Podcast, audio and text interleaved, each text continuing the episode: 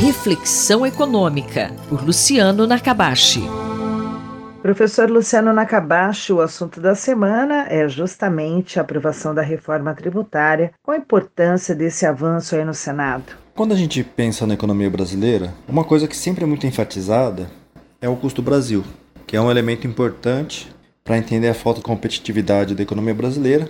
E no custo Brasil, o sistema tributário ele tem bastante peso, porque é um sistema é, bastante complexo, onde você tem tributos ali que são distintos entre estados e municípios, o mesmo tributo, vai variando, né, de acordo com a política ali do estado ou do município, e você tem muitas exceções e muitas alterações que vão ocorrendo ao longo do tempo, o que gera não só um sistema que é complexo, mas que acaba gerando também incerteza. E essa complexidade também acaba e mudança ao longo do tempo acabam gerando muito litígio, muitos gastos ali que acabam ocorrendo muitas vezes entre a empresa e o setor público ou vice-versa. Então, a proposta do novo sistema tributário é de simplificar, homogeneizar os tributos entre estados e municípios. Uma cobrança sobre valor agregado também que é bastante positiva, porque hoje, quando um produto ele vai passando pelas diferentes etapas do processo produtivo,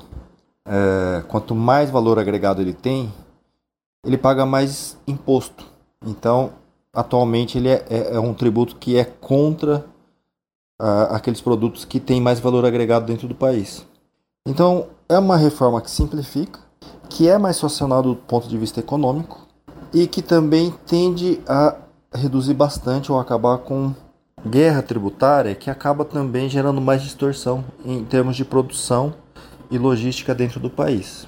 Professor Nakabashi, qual a expectativa agora nesse processo que volta para a Câmara dos Deputados? Quando a gente olha a primeira proposta é, da reforma tributária, ela é muito boa, mas passou na Câmara, passou no Senado, está voltando para a Câmara e com mais alterações.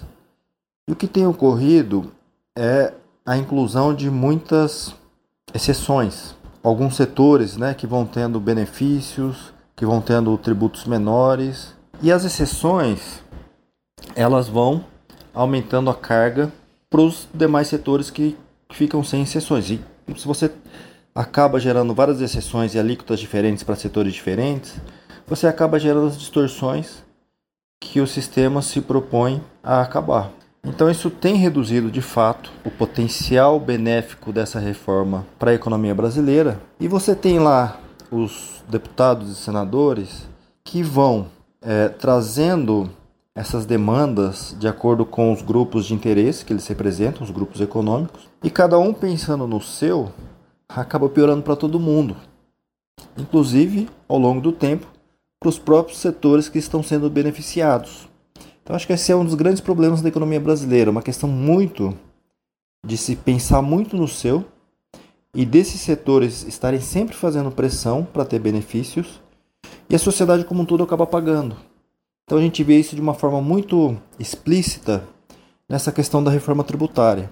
E tem um argumento né, que o pessoal vem trazendo que ah, tem que ter as concessões para que a reforma de fato consiga se viabilizar. Tem que atender os grupos de interesse. Mas por outro lado, isso explicita como que é nocivo esse esse processo e que reflete muitas coisas no Brasil e que atrapalha o nosso crescimento econômico e vai gerando essas distorções. Todo mundo quer ser beneficiado.